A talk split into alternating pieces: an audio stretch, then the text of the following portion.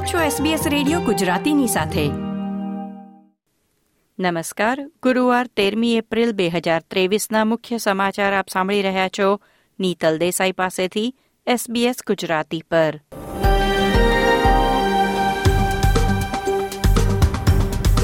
આજના મુખ્ય સમાચાર. ઓસ્ટ્રેલિયાનો બેરોજગારી દર પચાસ વર્ષના સૌથી નીચા સ્તરે, માર્ચ મહિનામાં સાડા ત્રણ ટકા પર યથાવત. ટીટેનસ એટલે કે ધનુર્વાથી ત્રીસ વર્ષમાં પ્રથમ મૃત્યુ નોંધાયું. એંશી વર્ષીય મહિલાના મોત બાદ ઓસ્ટ્રેલિયનોને ટીટેનસ રસી લેવાની આરોગ્ય અધિકારીઓની સલાહ. અલગ અલગ ઘટનાઓમાં કૂતરાઓ દ્વારા હુમલો કરવામાં આવતા ત્રણ બાળકો ઘાયલ. ઇલ્સા વાવાઝોડું સૌથી ટોચની કેટેગરી ફાઇવની તીવ્રતા સુધી પહોંચશે.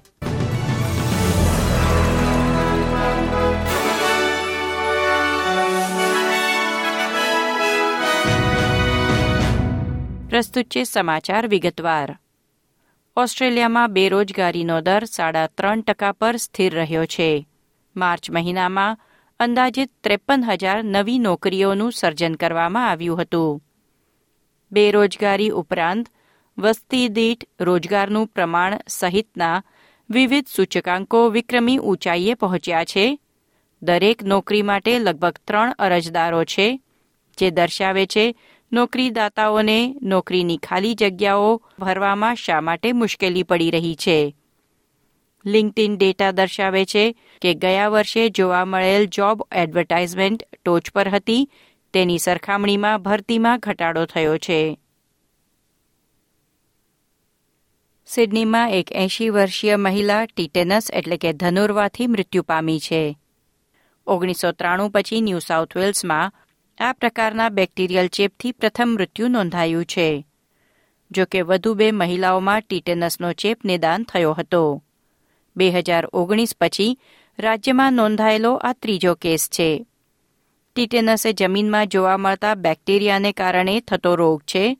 ન્યૂ સાઉથ વેલ્સ હેલ્થે જણાવ્યું હતું કે ત્રણેય કેસમાં બગીચાની માટીમાં રહેલા બેક્ટેરિયા, પગમાં થયેલા નાના ઘા દ્વારા શરીરમાં પ્રવેશ્યા હતા જેના કારણે ટીટેનસ ચેપ લાગ્યો હતો.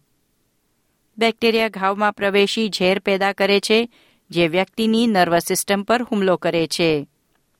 ટીટેનસનો ચેપ મોટેભાગે વૃદ્ધ લોકોમાં થાય છે. સામાન્ય રીતે સ્ત્રીઓમાં, જેમનું રસીકરણ ઘણા વર્ષો પહેલા થયું હોય. આરોગ્ય વિભાગનું કહેવું છે કે જે પુખ્ત વયના લોકો માટે છેલ્લી ટીટેનસ રસીને એક દાયકાથી વધુ સમય થઈ ચૂક્યો હોય તેવા પચાસથી પાસઠ વર્ષની ઉંમરના લોકો બુસ્ટર ડોઝ મેળવી શકે છે. Director of communicable diseases Christine Selvi કહે છે કે ટીટેનસ સામે રસીકરણ એ શ્રેષ્ઠ રક્ષણ છે. તેથી ખાસ કરીને વૃદ્ધ ઓસ્ટ્રેલિયનોએ ટીટેનસ રસી લઈ લેવી જોઈએ. ઓસ્ટ્રેલિયામાં જન્મેલા તમામ બાળકોને ટીટેનસ રસીના ત્રણ ડોઝ આપવામાં આવે છે. ક્વીન્સલેન્ડમાં ડોગ અટેકની અલગ અલગ ઘટનાઓમાં ત્રણ બાળકો ઘાયલ થયા છે. બ્રિસ્બેનમાં ગઈકાલે સાંજે એક બાળકને કૂતરું માથામાં કરડ્યું હતું અને સારવાર માટે તેને લોગન હોસ્પિટલમાં લઈ જવામાં આવ્યો હતો. તે જ બપોરે ગોલ્ડ કોસ્ટ પર ત્રણ વર્ષની બાળકી પર કૂતરાએ હુમલો કર્યો હોવાની ઘટના બની હતી, જેમાં બાળકીને ડોક તથા માથા પર ઈજા પહોંચી છે. બાળકી પર હુમલો કરનાર કૂતરો તેની દાદીનો હતો હુમલો કરનાર કૂતરો અને અન્ય ત્રણને પોલીસે જપ્ત કર્યા છે.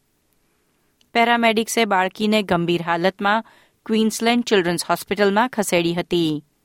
તે અગાઉ કટોકટી સેવાઓને લોગનમાં બોલાવવામાં આવ્યા હતા, જ્યાં બુલ આરબ ડોગે છ વર્ષની છોકરી અને વીસ વર્ષીય પુરુષ પર હુમલો કર્યો હતો.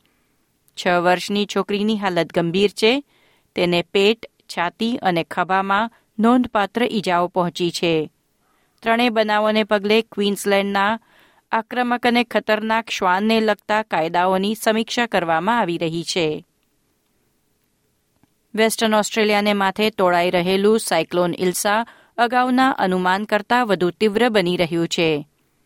વાવાઝોડું આજે રાત્રે અથવા આવતીકાલે વહેલી સવારે દરિયાકાંઠે પહોંચે, ત્યારે તે સૌથી ઉચ્ચ તીવ્રતા કેટેગરી ફાઇવ જેટલી ઝડપે તોફાની બન્યું હશે તેવી આગાહી છે. તેમાં બસો પંચ્યાસી કિલોમીટર પ્રતિ કલાકની ઝડપે વિનાશક પવન ફૂંકાવાની સંભાવના છે. બ્યુરો ઓફ મિટિરિયોલોજીએ ગુરુવારે બપોરે તેની આગાહીમાં સુધારો કરી પોર્ટ હેડલેન્ડ માટે વધુ ગંભીર ચેતવણી બહાર પાડી છે. આ હતા ગુરુવાર તેર એપ્રિલની બપોરના ચાર વાગ્યા સુધીના મુખ્ય સમાચાર. લાઇક શેર કોમેન્ટ કરો. એસબીએસ ગુજરાતીને ફેસબુક પર ફોલો કરો.